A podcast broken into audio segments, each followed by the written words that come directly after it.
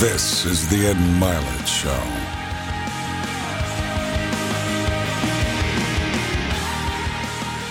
All right, welcome back to Max Out, everybody.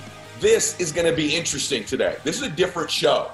First, it's cool because I get to interview a couple. You guys know that, you know, I've done that from time to time. It seems like when we do it, it's people that are in the acting space for the most part.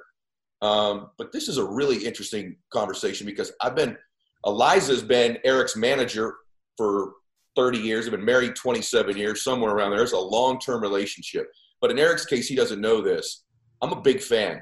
I, I think Eric Roberts is one of the great American actors of the last three, really four decades, 40 year long career. Um, he's one of these people, guys, that he jumps off the screen. There's something about his look, his energy, the way he communicates, no matter if it's a comedic role or a dramatic role, he you watch him. And um, I've been a fan of his, you know, you guys, and not just me, over 500 credits. You, you're talking about one of the most appeared actors between TV and film of all time three time Golden Globe Award nominee, Academy Award nominee. And of all the roles, you've been amazing, Eric, but Star 80 was just this unbelievable role that he played and character he played in that movie is when I first discovered him. So, long intro, amazing conversation today. We're going to go all over the place.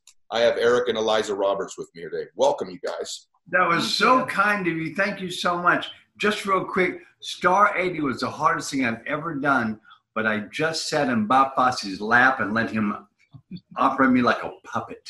Why was it hard? Why was it so difficult? He was fantastic, and he's all the things that you wanted a, uh, a, director to be. You know, where where you know they say, "I want this, this, this, and this, and nothing else. Go," you, and you and you deliver for them. And they say, "You did it all but this. I need this and this." Okay, and you deliver again, and they say, "We did it." and you have a collaboration that's magic.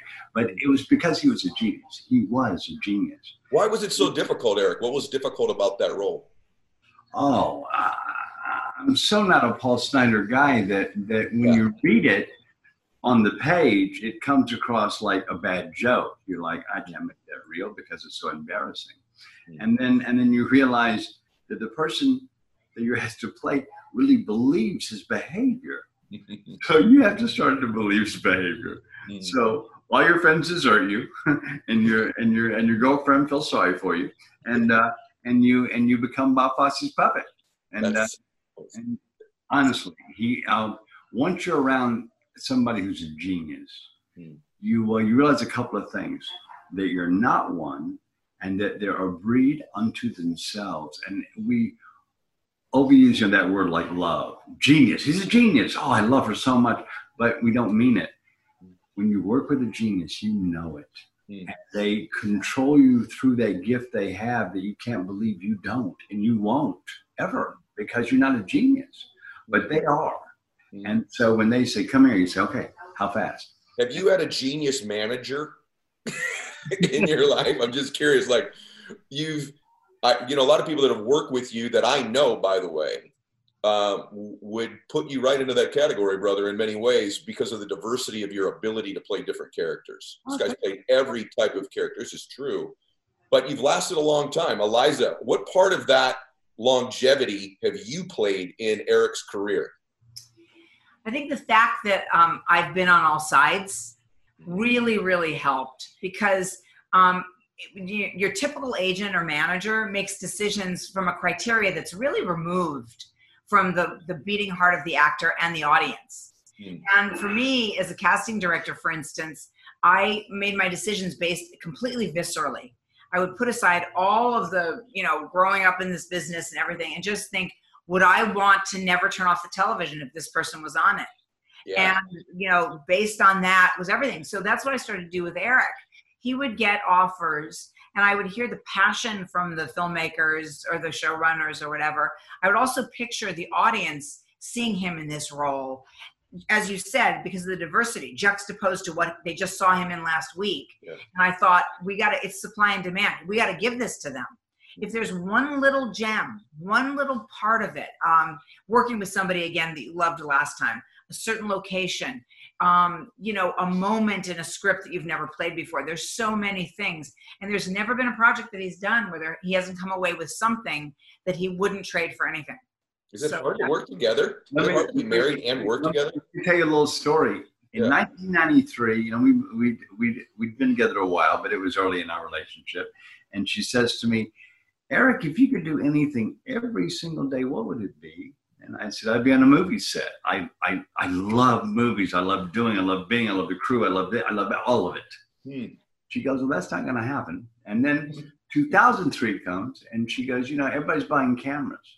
And by 2008, we were getting a dozen offers every single day from around the world because everybody had a camera. Everybody became their own studio.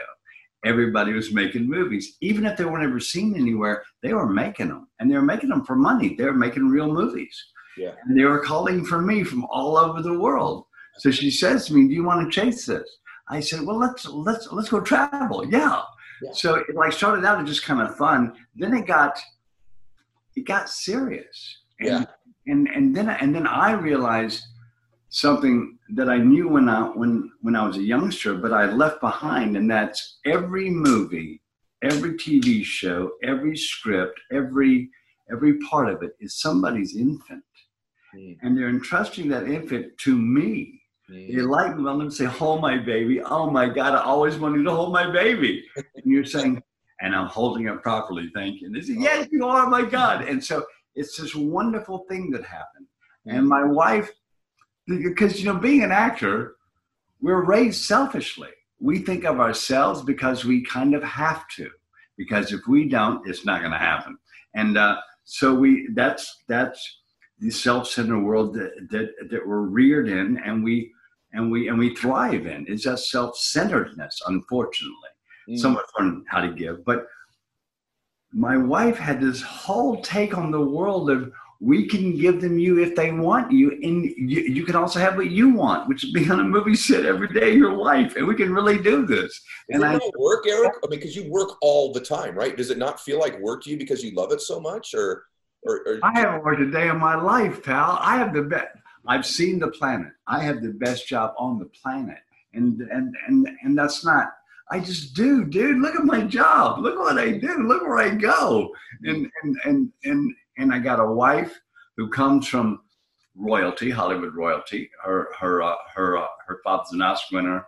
Her mom's a triple Emmy winner. All that. I mean, she comes from royalty, and so she gets it all. She gets every single bit of it. And so I'm the luckiest guy I know because I don't work for a living, and I have a wife who understands me. And when the when I got a call from an agent's assistant about 15 years ago who said, Eric, they've been turning down stuff without telling you. And I just want you to know. So I said, Have you got a list? She said, Yes, I do. I said, Give it to me. And there's millions of dollars of stuff, but it was all small, but it adds up. It's a lot of money. And it's a lot of stuff that I would want to do, and a lot of small stuff that that you have to do for a, for a young filmmakers. Mm. And they and they wouldn't tell me. So I called them all in because you know when you fire an agency, they blacklist you. They say, "Oh, he's hard to deal with. You don't want him." Blah blah blah blah. So I call them all in and I say, "Guys, I'm going to fire you, but before I do, you can't talk about me badly when I leave here because if you do, I'll sue you and I'll win. Because look what you did. Blah blah blah blah blah blah. Don't do that. Come on, you guys. Anyway, I'm leaving, but don't talk about me. And they never did. And I got home that day and I said to her, "You're the boss." And my wife goes, I can't do this. I said, but you've been doing it, so you're just doing it for real. That's so. Um, so Eric, there's a lot of people that watch my show. That's a cool story. By the way, do you see about Eric's energy, everybody? I told you. So I I'm curious though, because I, I there are a lot of entrepreneurs watch my show, and I think actors are to some extent entrepreneurs, right? You're you're self-employed, Yeah. and you're also a couple. So a lot of the people that watch my show are couples in business, or they're an entrepreneur. And entrepreneurs, I think, by nature too, are a little bit selfish, you know, because they have to be with their time. They've got to provide. Has it been? Is there any rules you two have established because you have to sleep in the same bed together every single night? Yet there's this business relationship too. Has that been difficult? Do you guys have any like structure to it, or is it just an art, not a science, of how you've how you've done this together?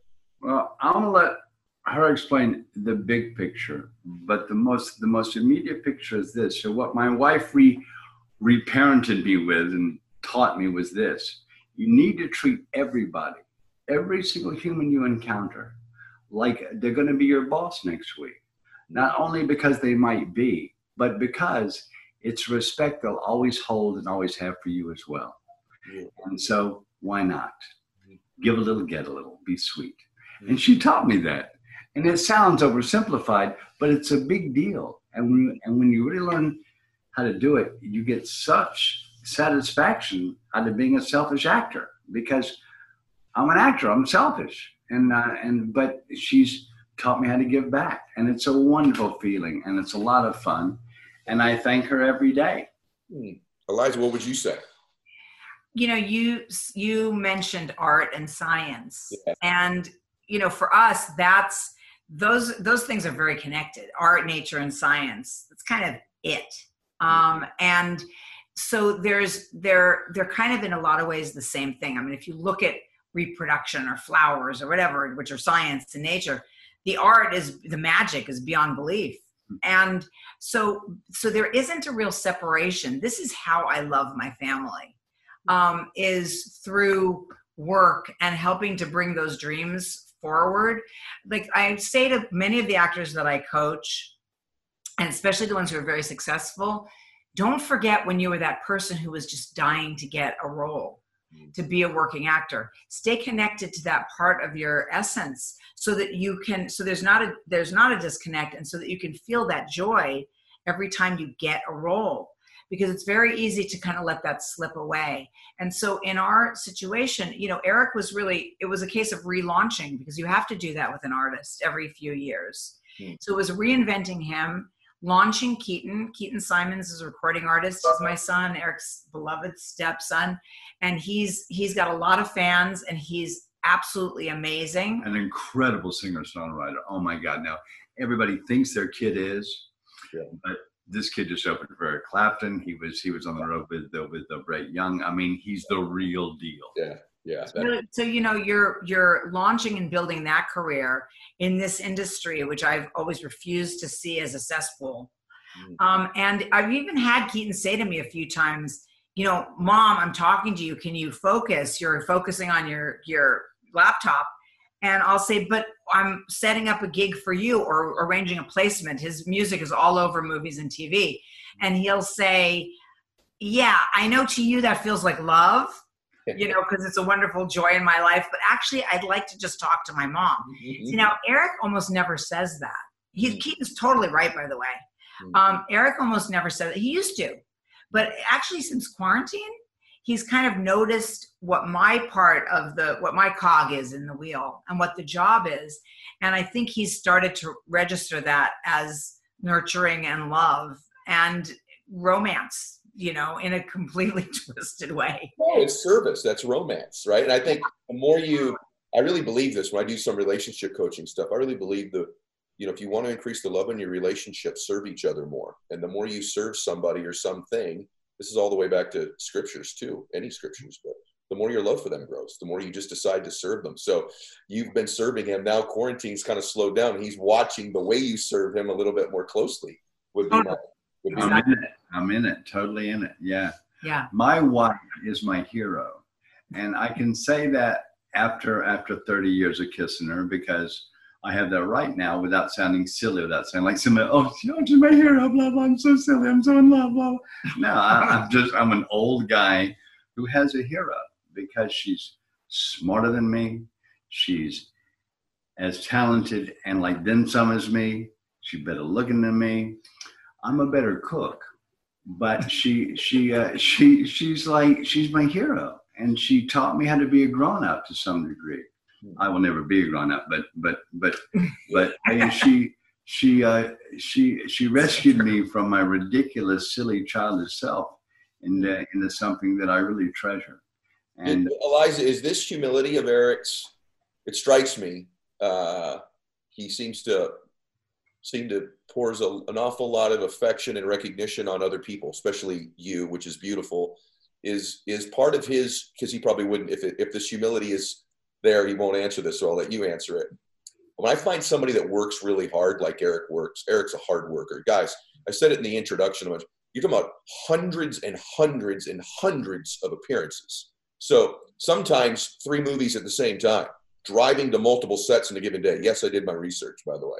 Mm-hmm. And and so one, that means you're really incredible at what you do that people want to book you, right? But secondly, I think it takes humility to have that kind of work ethic to some extent too. So is that is that one of Eric's magic combinations, or am I way off the mark there? No, you're right on the mark. Actually, he's he. Um, Eric has a, a lot of the fears that the rest of us have. He just doesn't have. He's got a lot of courage. You, don't don't mess with. He's got a, he's got a lot of courage, and um, he, you know, he just kind of grabs it and does it it's not that he doesn't complain sometimes and feel overwhelmed. There's no question about that. You, know, you just scientifically you couldn't not. But he um, he does have a strong work ethic. It's also great, you know, if you are a person who's wounded and struggles and hates yourself sometimes, just accomplishing a job, checking it off the list, making sure you've delivered what the people require is a great drug it's yeah. a great way to say, okay, at least in this one area, I can feel good. I did wow. this. Wow. And I think that some of the drive for both of us, you know, we, we discovered each other by accident. I think some of the drive for both of us is really as simple as that. Mm. You also have chemistry. That's one of these little things that, that, uh, you know, you get all this relationship advice. I interviewed uh, Gabby Reece the other day. Laird Hamilton and Gabby, he's the big wave surfer, and she's the famous volleyball player. I don't know if you know who they are, but and we were talking about different things in relationships. She goes, "Yeah, love's important and honesty's important and communication, but like chemistry is one of these things nobody talks about with you both have. But you start to go down a road, Eliza. I want to go down because I want to help our audience. Mm-hmm. So, guys, this is where our conversation is going to shift, and we're going to get real here for a few minutes. And I, because I want you to help people. You said courage and you also talked about having things where sometimes you hate yourself or don't like yourself or previous wounds in life. And when you say that, the person I think of in my life is my dad, mm-hmm. both from courage, wounds, healing himself. And, and the reason I say courage is my dad's been sober now for many, many, many years, Great. but struggled with addiction. And so did Eric.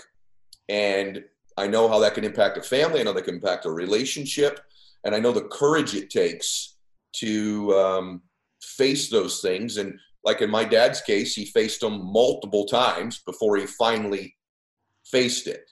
Yeah. So I'm curious, Eric, maybe you could go first, but if you would share with everybody sort of your experience. I've read things about you saying, "Hey, I went in to meet with Oliver Stone, stoned," you know, or I I went in with such and such a director, and there became a point where you decided you know, after a long time that you wanted to do something about that. So, what would you tell somebody, Eric, who struggled with long-term addiction? Like many, by the way, addiction could be drugs, alcohol, addiction to worry, sex, pornography, whatever it might be. What would you, what help or hope or message would you give to somebody who's struggled with or lives with somebody who's struggled with addiction for a long time? Well, that's a big, big, fat question that you need somebody very intelligent to answer, and you're talking to me, so it's an issue. but you know this. That was. I know this. Through many years, I'm, I'm a firm believer, a strong believer in therapy. It worked for me to a great degree. Thanks to my wife, who said, You need to go to therapy. I'm like, I don't go to therapy. She said, You need to go to therapy. I don't go to therapy. You need to go to therapy. I finally went to therapy. And after several years of it, I, I, I finally found out why I was going to meetings on drugs. why was I doing that? Because I was projecting. I thought they were hip people who I did. I, I did it to, to Woody Allen. Shut up high as a kite. And he got mad. He got pissed off. He's like, he's, he, he like read it right away. And he's like, what? And I'm like, yeah, what? think it's cool, think it's kind of cute. No, it wasn't cute. But I learned I learned through through therapy, and it's one of the reasons I'm a strong believer in it, is I, I would get the highest around who I respected the most, who I thought could identify with me the most. Hmm. Because I thought they're going to give me a signal and or rescue me. We all want to be rescued, even those of us who are in the front on the fastest horse with the biggest sword. We all want to be rescued, even though we're up front looking like we're the mother effers of all time.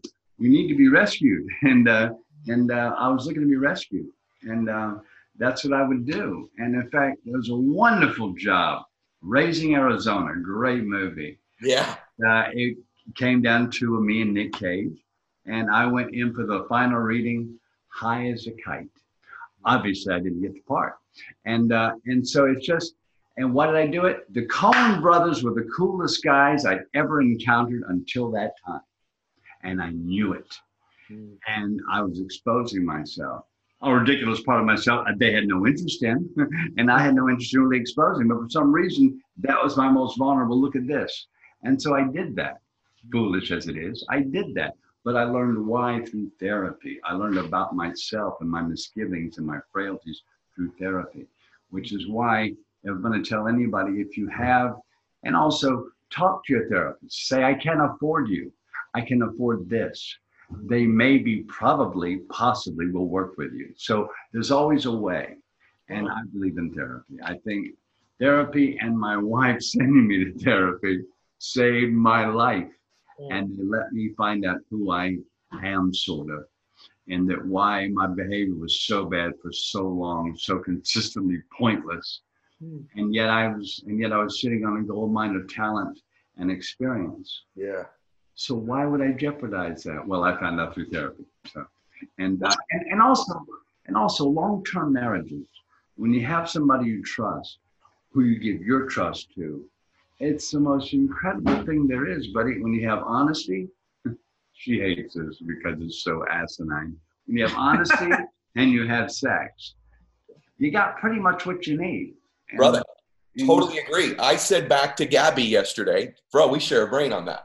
I said back to Gabby, she said, Hey, chemistry is important. I said, Here's the other thing nobody talks about in relationships you got to have sex. Yes. Otherwise, otherwise, living with your buddy long term, you got to have you got to have physical intimacy, and that's something that people don't talk about. It's like the basic things: honesty, communication. Yeah, I got it. I also have that with like the dudes I golf with. Right. right? Like, there's got to be there's got to be more than that. Eric, you said something really interesting. I just want to kind of just take note of there, and then I'll ask Eliza about it too. But because this is for all of you that have friends that have addiction. It might not be you, or it may be, it could be you, but that idea that you would show up that way wanting to be rescued, almost like that, that's a really fascinating perspective that I've never heard before.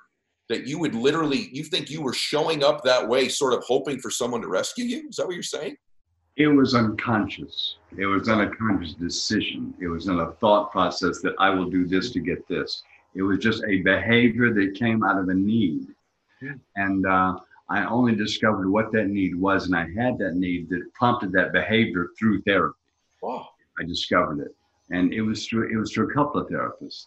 So I I I I got on an avenue that I made them lead me down properly, so I didn't distort myself. And uh, okay, Eliza, I'm curious from you. Yeah. Uh, there are people listening to this right now who's living with somebody like my mom did for all those years Yeah. With someone who's struggling with some type of an addiction. But we're going to go deep just a little bit because i always want i want there to be the entertaining part of my show but then i want people to go that really helped me. That that roberts couple i didn't know it. I thought i was going to learn about this incredible actor this incredible couple. They really changed my life. So this is a chance for you you know with several million people listening to this who admire you as a couple you know what advice would you give to somebody who might be living with someone who's a, obviously a beautiful soul like my dad like eric but has this disease or this addiction um, that's that they're struggling with what would your advice be to them I think first, uh, if I could just speak really quickly to what Yeah. you guys were just talking about, the thing of being rescued, because it also ties into being an actor or an artist. I think all of us, um, and it manifests in artists by what they choose to do. Um, we want to be loved for our whole self. We have this dread fear that if somebody really knew us, and ask any addict, and they'll talk to you about that. Any AA meeting, any Al-Anon meeting, if somebody really knew us, they'd leave. So we, I mean, like starting as a as an infant. I mean, think about it. It's a person who changes your diapers. I mean, you want that full embrace to feel that you're fully and wholly accepted. And that's why an actor, you choose material that turns you inside out. You win Oscars for crying and falling apart and, and for killing somebody. I mean, you know, so it's it's that thing of being of wanting to be rescued that's very real. It's more wanting to be seen and loved and invited in for all your filth and all the bad stuff. I always say to my actors when i'm coaching stop being so polite. This is your chance. It's a big mess. Do a big you know make a big mess with this scene even if it's comedy doesn't matter what it is um, now addiction is interesting i have never had a sip of alcohol um, a puff of pot, a cigarette Whoa. in my entire life, and I've never been with anybody who isn't an addict. Whoa. Whoa, whoa, whoa. But she she comes from addicts. Her Yeah, her her parents were both brilliant, but especially her mother was was a bit of a drinker and um and um I, I, she was a yeah, she was a out of she was a benzo addict basically, benzodiazepines, you know, prescription drugs. Yeah. Um, my dad was much more. My biological dad was much more like me. He also didn't drink, but was always with famous alcoholics, you know. Um, and um, and but I think that part of that is, you know, there's the rescuer and the rescuee. Um, but you know, you come to you come to lose compassion for that person. So if there are people out there who are living with an addict, um, you know, you get to a point where you're kind of, kind of like, you want to say to them, just kill yourself already. The slow thing of watching this is, and you don't see that beautiful soul every single minute of every day. Ask your mom, right? And it's in there and it's buried, but you're doing all the work. Um, I do a bunch of YouTubes. They don't get the kind of views that your, yours do. Um, a series called I Hate Pot. and I just go off on marijuana, which is a very insidious drug that really does have a, a strong effect on people if they're major users. It's not a desired effect. And I, I drag Eric into it and make him say all this stuff that he probably doesn't really feel. And, um, and um, you know, my Al Anon friends, the cheapest therapy going and the best is 12 step, of course. really truly Um, you know, you put a dollar, maybe these days it's two or three dollars into the into the hat. You And five dollars really five is it up to five dollars? Okay. Well, five dollars. It's a lot cheaper than a shrink. Um, but um, you know, my the father of my children, who's who is to this day my best friend, um, he just got sober. He's in his early sixties, and he just and he, the only thing he ever he was like a couple of tokes of pot per day, and he's a really hard worker. He's a producer in our business, and he decided to get sober off pot. I mean, talk about courage. I just I'm blown away by that. Norman Lear's um, former wife Frances wrote a book about getting getting sober at age 65. Um, it's never too late, but you're right. People go back and forth. Um, you know, Keaton had many many years sober, and then you know worshipped at the shrine of marijuana, and then back off and back on. Um, there's a lot of worry involved um, there's a lot of it's like you're watching somebody tumbling into making a definite mistake Mm. all the time Mm. and um, there's a lot on eric's website that we've both written just little pieces about that Okay. um, it's uh, it's and like who's not an addict i'm a workaholic i'm addicted to addicts i'm addicted to a million things Yeah. um, so you know it's too bad that we kind of portion it off there yes. um, it's But just part of reality but you're doing good things bringing up the subject on your thing Well, thank you. I, I want to unpack a few things there.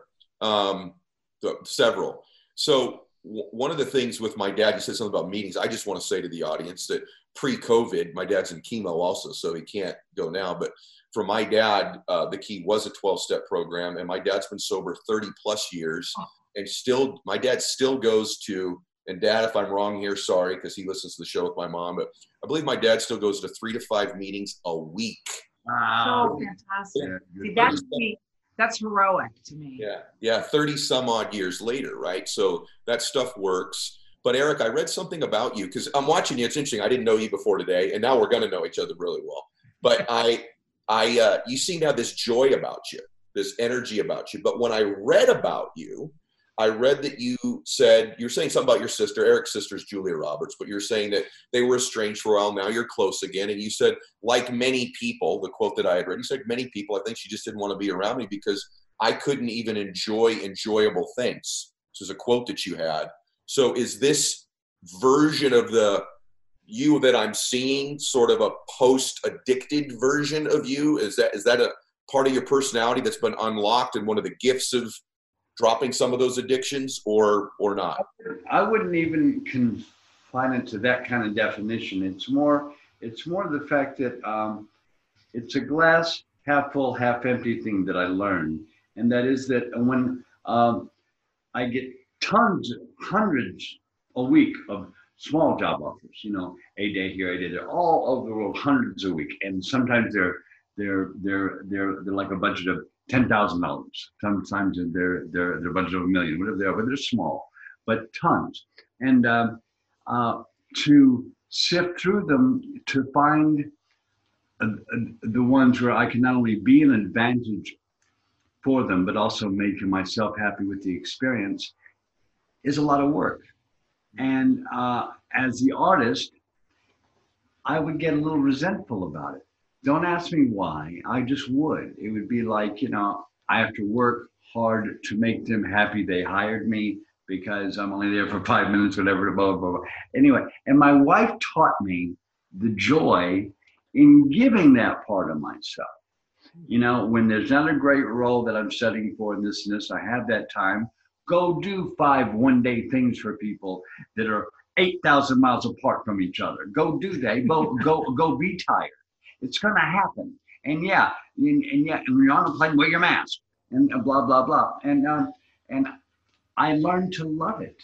I learned to love it because of my hero, because she taught me the joy in it, and I find joy in it. I I I just got back from from New York.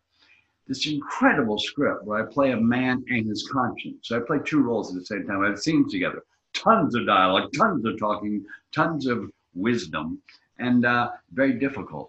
And I had one day in between another project that I ended in a night shoot.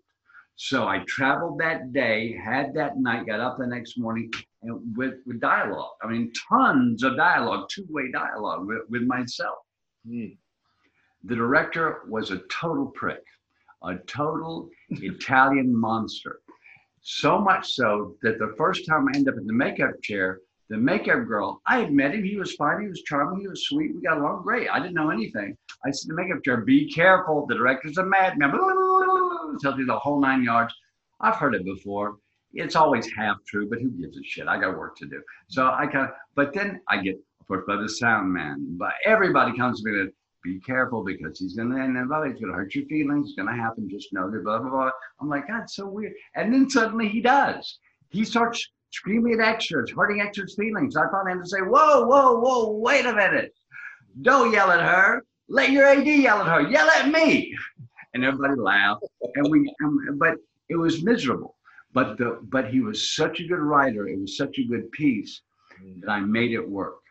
And uh, he's going to be stuck with a great performance to have to edit. So that's going to be our relationship. awesome that's awesome and, and I'm, I'm very I'm very proud of my work in this piece. I worked harder than I worked maybe since a movie I did called It's My Party. That was the last job I had that, oh my God, this is bigger than me. It was really hard to take on. But uh but but I did it and I'm proud of it. But but some what what was the question? no no no it's perfect you answered it I, I what i want everyone to unpack out of that was the max out achiever part of eric most people that i interview particularly that are in the arts that are successful. Some of the comedians, uh, Sebastian Maniscalco, if you know who he is, if you ever haven't seen his stuff on Netflix, or Nikki Glazer's a comedian I recently interviewed, and she's she's brilliant. I think some of the people in the arts unconsciously are very competent, what I call max out achievers, meaning because they love what they do, they do things that they do things greatly they're even unaware of.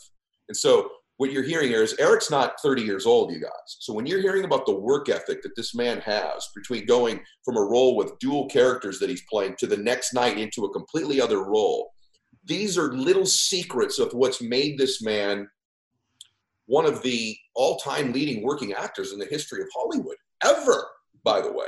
And it's one of the things that's made it. That's one of the things I want you to unpack. One of the other things you did, Eric, is that I'm a big believer that when you have one of these addictive personalities, uh, it's why you've won. By the way, I think you're like a functional addict. I would say so was my dad, right? Like I think a lot of people listening to this think I'm not an alcoholic or drug addict because I have a job or I am productive. That doesn't mean you don't have an alcohol or drug problem.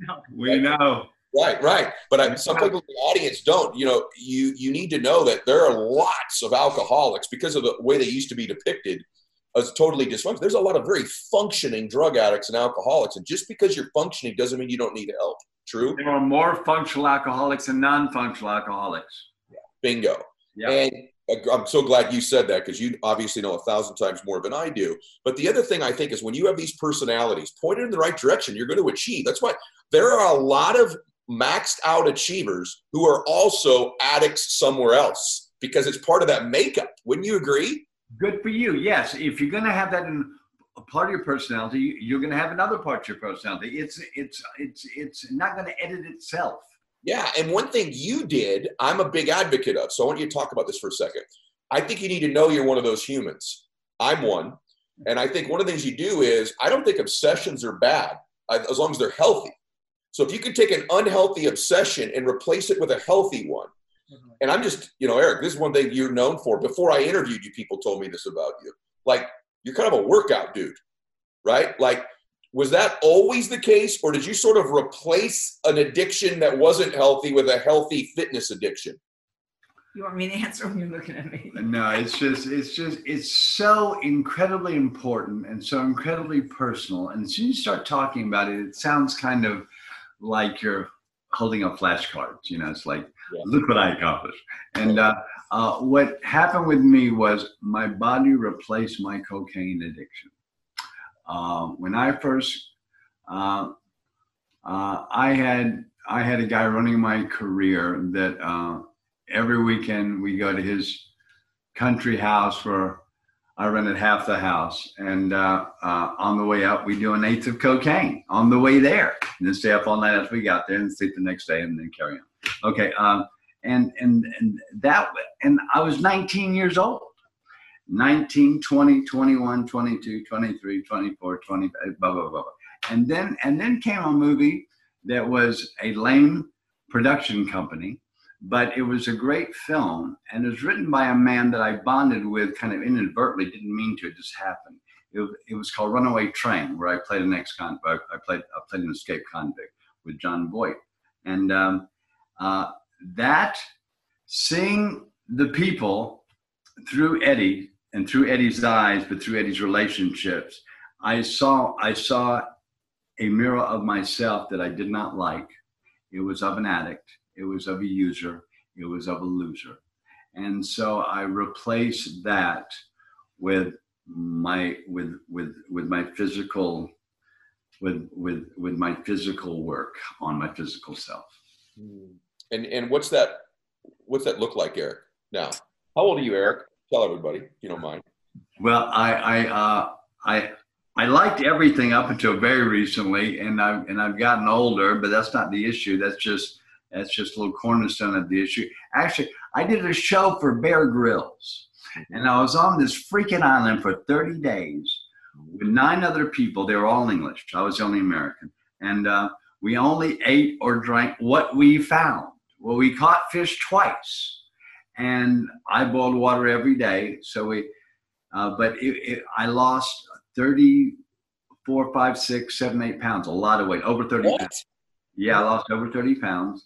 And uh, I have since only put half of it back on, but I put it back on properly. Now, my wife says there is no way to gain the weight back without having all the issues I had before, because that's what you are, are those issues. That's what your body does to food and diet, what have you. So don't think you can start over. But I'm thinking I can. I am, I am, I am, I'm defying her wisdom, and I'm trying to make this work. I've only gained half the weight back, so I look ultra too thin but I'm gaining it back by not eating danishes or ice cream. And and uh, and and I'm- and also my wife is trying to turn me vegan. Now, in theory, vegan is the only way to go. Why would we eat an animal, especially a mammal? What's wrong with us? It's weird. But I was raised on chicken and fish. So so it's an issue for me, but I am altering.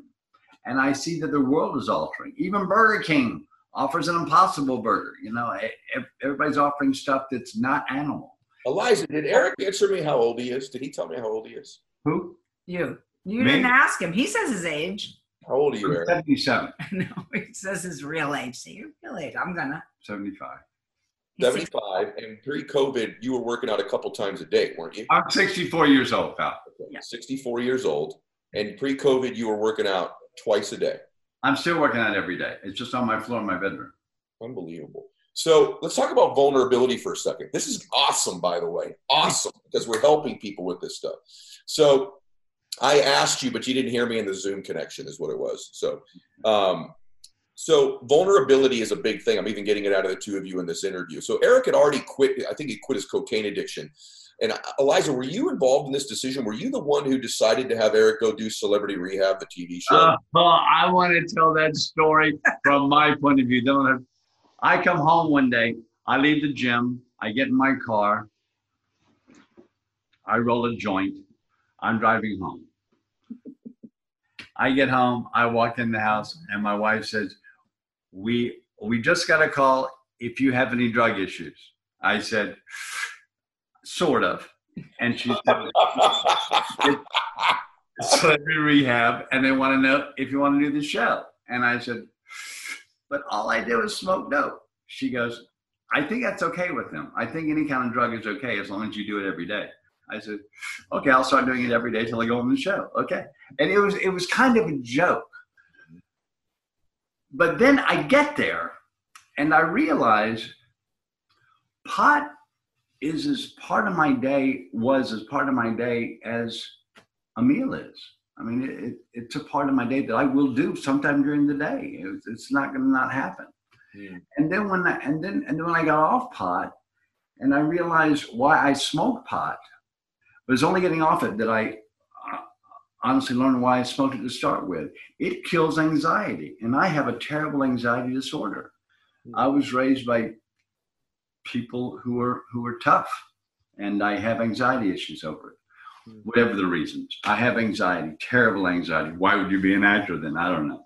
But but uh, but you know uh, but but pot kills it, and it doesn't make me an idiot unless I smoke too much. And so you smoke just enough to kill the anxiety, and then you want to say to people, "Come on in." Mm. Yeah. So Eliza, what's your version of that story? I want to hear your part of it. Okay, Celebrity Rehab. Um, I, actually, I was asked. They put out a breakdown. They they did it every season, just looking for um, looking for celebrities to do the show. Yeah. And I was asked to recommend people No, okay. um, by by uh, actually by Eric's agent. And I thought, what about Eric? I don't. I haven't seen the show, but I imagine they have not focused that much on marijuana.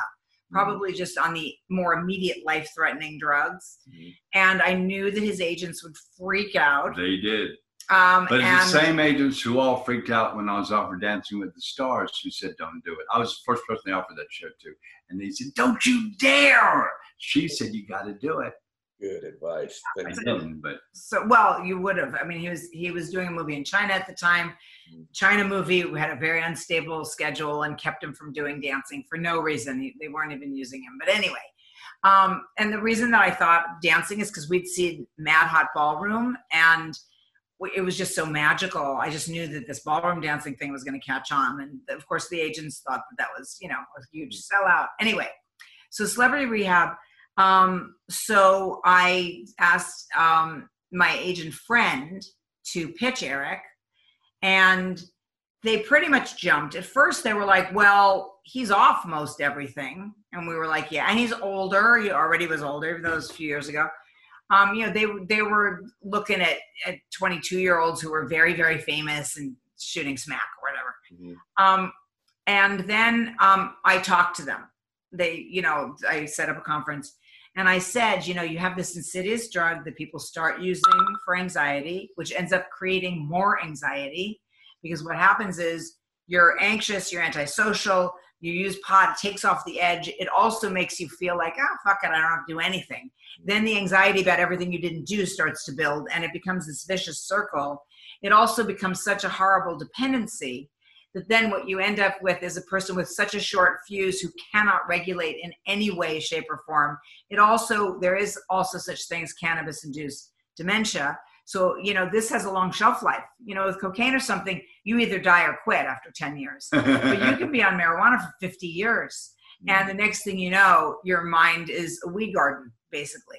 So it's it's a bad drug and i thought they should get that out there. Hence her show, I Hate Pot. Right so they bit and um, he was scared and and the family um, my kids were were okay with it i mean they would love to just see Nobody was really okay with it. well they but they watched the, the show and then Everybody thought Erickson. and then um and then you know we, he also realized same with music videos this gives him a fresh audience um and then the amazing thing was when the producers came down to the hotel cafe because it was right near their office to talk to me and keaton was on stage and they're like there's our music for the show. And then came the big drama of them asking keaton to show up and play and eric and keaton hadn't seen each other for half of keaton's life 15 years. Because of old drug behavior on Eric's part that made things crazy, and um, and so I thought, well, I started to make up an excuse why Keaton would have to come play on the show on a day that Eric wasn't there, but Eric was always there because he was in rehab. And then I thought, wait, these are a bunch of psychiatrists and therapists, and this is about you know a broken family and broken people. Maybe I'll tell them the truth. So I did, and they're like. like, wow, Eric is now our favorite. Right before we came to talk to you, by the way, we were with uh, with Dr. Drew doing Oh. his show. Soap Opera City, pal. So anyway, I don't mean Drew. I mean I mean the show. the show. So then um, Keaton, um, you know, we asked Keaton if he was willing to do this and to meet with Drew and Eric. So, um, and that was not set up. And Keaton said, I love Dr. Drew. I'm sick of seeing Eric like at an airport and kind of being afraid to run into him or seeing him driving. This is a man I really loved, who I was really felt connected with. I have to get over this. It's now become, it's not a power position. I feel it, it's it's you know toxic Mm. and he said as long as it's there's not any weird setup and we just genuinely and thus it happened and um you know we are so glad that he that he did that and that went against all conventional wisdom Yeah, sure. This I mean- is right where I was hoping to go, Eliza. I just want to interject one thing, guys. What happened here was I remember I've only watched one season of that show. It happened to be that season. oh And I watched it, and Eric, I mean this too. I watched it because Eric Roberts is on here. And I, I remember thinking to myself, this isn't good for his brand. That's what I thought initially, watching you on the show, right? And I think the story here, everybody, is huge. There's so many lessons in today's show. But what this was for Eric, and I know it was at your encouragement too, Eliza, so I wanted everyone to hear this. This was Eric being really vulnerable, okay? Really, really vulnerable. And on the other side of your vulnerability are most of the great gifts you're going to receive in your life. If you play everything in your life close to the vest, if you don't take risks, if you're not willing to be vulnerable with your emotions and expose who you really are, to Eric's point earlier in the interview, you're going to cheat yourself out of the greatest dreams and moments of your life. And ironically, this show during that time, that big risk, that vulnerability led to this reconciliation of sorts, right? And also kind of a, an, an uh, the career was already going well, but almost an uptick or resurgence or new marketability for Eric in his career, right? On the other side of this. totally it really did Well, what was weird about it is at the supermarket, all these kids are saying, "There he is, mom," and I never got recognized by kids before. It was kind of cute. It's a whole new demo. yeah, yeah. It was more than that even. It was that, that for sure. But um, you know, we even when when the agency was saying to us, "Oh my God, no one will see him for or consider him for anything." Mm-hmm. Yeah, I'm a casting director, so I called my friends, and I didn't say it was Eric. I'm sure they knew; they saw right through it. I said, "Hey, if there was somebody, you know, pretty respected, you know, award nominee, a lot of cred as an artist, and they went and did did re- celebrity rehab." almost every single person not only did they say i'd still see them they were like they'd say i'm sober or my husband's sober i'm in al-anon they they said our doors will be double wide open Yeah. there was no one who said it was a bad idea Yeah. and then as you said the industry was just like thank you Well, you discover when you expose yourself that a lot of addicts out there, a lot of functional addicts out there, Yeah. and uh, and we're we're we're not unusual. And uh, uh, I was I was glad to understand what I had been doing wrong because, quite frankly, you make such excuses for yourself for so long that you don't understand what's wrong. Hmm. You just don't get it. What's wrong? What could possibly be wrong? And I'm not hurting anybody, yeah. but but you know. What a remarkable conversation we're having, you guys. I I I think this lesson, everyone. I just want to um, apply this for everyone. And then I got one more huge question. I'm loving this, just so you know. Yeah. The reason I'm loving it is I know certain shows. I can I know my audience, and I know the impact this is having on them because it's a different conversation than we typically always have here, but it leads to the same point. And a lot of you that are out there that are chasing a dream are going to have all the people in your circle who do love you, give you advice they should give you. Don't take that risk. Don't be vulnerable. Don't expose yourself. Don't share our secrets. Don't put your financial life on the line to go do this. And that's all really great advice, except you'll just never know what you were capable of. You'll never know what's on the other side of it. And people ask me, what should I do on my social media? Eric said, you know what you're going to find out when you let people know that you've got this issue of addiction? You're going to find there's a lot of other people. Well, guess what? Same with your other issues, guys. Same with your fears. Same with your dreams. Same with if you're not in a relationship and you wanting to find one. When you're willing to share that publicly through the social media things that we all have access to now, you're going to find out that your audience grows, that you don't lose people by being vulnerable and sharing your secrets and risks. People become connected with you, they root for you, they become fans of yours. These are lessons for entrepreneurs, social media, actors, entertainers anybody trying to chase a best version of their life. So I love you guys. Like this could be like a 900 hour conversation, but what I'd like to have is the other thing I love about you is I think you're like an example of life. Like it's not all beautiful and perfect. Let's just be real, guys. Most people, especially in your industry, it's mainly bullshit what they put out there right? It's this perfect image. We're a perfect couple. We never have any problems.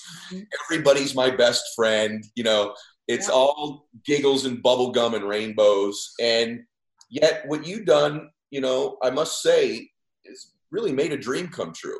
Eric, since you were a young boy, and Eliza, with your family background too, it's like you've both chased a dream and like caught it with all the ups and downs the warts, the setbacks, the things we're ashamed of. You've made dreams come true. And I just think it's remarkable the way that you tell the story as well. But I'd like you to give advice, both of you. The last thing. Million, if you're listening to this show or you're watching it, you got a dream. You want to make a dream come true. Maybe it's be an actor, an entertainer, start a business, influence people, inspire them. People listen to the show, guys. They they want to do something for real with their lives. And the thing you did today is they think, well, because I've had this divorce, or because I was a drug addict, or I hurt this person, or I had another failure, I had a setback, that disqualifies me. My mess, this is what people think. My mess disqualifies me from making my dreams come true. And what your evidence of is your mess does not disqualify you. In fact, your mess qualifies you to make a dream come true. But I'm curious from both of you what advice would you give to somebody at any age listening to this who says, I got a dream I want to chase? I don't want an average, ordinary life. I don't want a perfect life. I don't want it to all be smooth. But I do want at the end of my life to think, no pun intended, like I maxed out my life. I, I chased my dream. What would your advice be, both of you, to those people? Any guidance, any advice, any thoughts? I think if you're not afraid to fall down, because you know you're going to get right back up. Not a big deal. So to a fall down is not to falter; it's just to have to get back up. And it's not it's not a thought process. It's just what happens.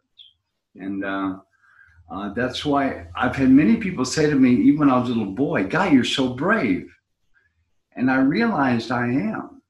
But it's not being brave like I can do this it's it's it's it's being it's being not scared of falling down because I know how to get back up. It sounds so oversimplified, but it's so and, and when you add that to kindness, which I learned from my third parent and my lover, when you when you learn kindness in that mix, it makes all bad days okay. Wow, that was That's beautiful. Do you really want to try to beat that, Eliza? no, well, that's where I learned it, pal. Yeah, but you said it in a really nice way. I'm not. I I I don't want to try to beat it, so I'll just join it. Um, I would say if you have a dream, uh, the first thing to do is assess your reasons because it's going to have your your journey is going to have your signature all over it. So there are some dreams that we have definitely that the conclusion of them are to land instead of on our feet on our butt because that's our pattern. So you got to kind of look and and be sure you're actually taking care of yourself. Um, you know, trying to get some of your stuff out of the way. And one way to do that is I really do recommend do it sober. Um, when in doubt, give. Like being there for other people, especially if it's a total stranger. Um, I I have a very good friend. His 13 year old was going through depression. They happened to be very financially successful. So, and it was coming on Christmas time, and I said, take him to Toys R Us. Remember Toys R Us when there used to be stores? Um, and go on a shopping spree for other kids. Pick where you're going to take the stuff after, and just let him fill basket after basket. And they do that every year now and that lifted him. So it also helps us stay clean in a, in a way um, because when we because that's such an instant and obvious result when you can help others that it derails you from any compulsion that you might be doing that's self-destructive um, i also think that when it comes to those dreams really it's very hard to picture life being short until you're a lot older. But it is and your dreams are um, are absolutely they're absolutely yours. If you, there's voices in your head shaming you for those dreams that are not your own voice um, definitely eliminate those. And now you can do so much yourself. If you're an actor and you have a dream to do that you literally create a profile on actors access start submitting yourself you know go to your phone and your friends make little movies put them out there promote them in all the fun ways you can. Just do it. And what's great about the laptop these days is you don't have to send an audition to you're happy with it. Oh my god you can look at it and decide at home. It's so cool the freedom we get now. It's so great. But I, it's it definitely there's there's no question about pursuing dreams there's never there should be nothing that stops you this was so good. I had no idea where we were going today either because there's so much I could talk to you guys about. I just want to thank you. Like, I feel like I've made two really good new friends that I'm going to know for a while. Yeah, I feel that way. Do you feel that way? I do. I kind of knew way. It felt that way immediately. I did. I and I'm so glad that we talked about real stuff because we're dying to do that. And you know, the, to create a forum for that is so. Look at what is it? Is it Jada Pinkett who's doing Red Table Talks? Whatever. We need this. We all mean, and it can't be left just up to the women. That's you know, you guys need to be part of this too. No, you know, this this whole new thing, whole new thing. Uh, this whole wave now of the women's movement is so cool because we have effed it up for a long time of being thoughtless pricks, excuse the pun. Yep. the pun. It's so great to have a woman's input in every level now where they feel they have the right to have input. It's like, may I ask a question? No, I have something to say. And they, it's awesome, dude. It and is awesome. Because they were our mothers for for for better and or worse, but you know, we admire women because that's their status as our mom. I mean, that's if, if everything's healthy, that's the ultimate status. And so, right and so to, to like have them as our bosses again, I'm all for it. I'm all for it. I'm so glad that we decided to do this together today. What yeah. call. Like this was remarkable. I can't just so y'all know, I know when we're doing one, I know when like the feedback's going to explode and it's going to explode on today's show. Last thing, just so I make sure they can find you. I mean, obviously you said earlier something about Eric's uh, website where you guys blog. Is that the primary place you'd have people go? Is it your YouTube channel, Eliza? Where would they go? Also, have, he um, he has a YouTube channel. um, mostly we most of the YouTube things are actually on Keaton's channel. So that's Keaton Simons. We'll put it up on here. Okay. Yeah. Um, but he's um, Eric's on Instagram. Uh, so am I, and he we're both on Twitter. And he's also on Facebook, and his personal filled up, but he has a fan page that we really run. That's really us. By the way, if you ever have an airline change or an airplane issue or anything, if you go on Twitter, they will fix it. Yeah, Good to know, everybody. it's actually true. But Twitter and Instagram are the main are the main places. We'll put them all in the show notes and we'll put up on the screen. So, Eric and Eliza, thank you for today. It was a beautiful experience. Thank you. We can't wait to continue communicating with you. We're going to do that. I'm going to come see you guys when I get back to Southern Cal. And everybody in the audience, remember this. Speaking of Instagram, follow me there. Share the show with everybody. Best show in the world. Life changing show. And on Instagram every day, I run the max out two minute drill. I post at 7:30 Pacific, 10:30 Eastern a.m. When I do that, you got two minutes. You make a comment. If your notifications are on, you're in a drawing every day. If you miss the first two minutes, comment on every post I make five days a week, and comment on other people's comments. Reply to them. Increase your chance to win tickets to see me speak, get my book, max out gear, fly on the jet with me, all kinds of cool stuff. Sometimes I'm flying the jet. let's go. We told you. The jet. I'm taking you, Eric. You guys are going to come with me from Southern Cal up to Coeur d'Alene, and you're going to come up and see this beautiful place like we talked about. So I'm looking Love forward. it. All Yay. right. Love it. I'm there. All right. God bless everybody. Max out.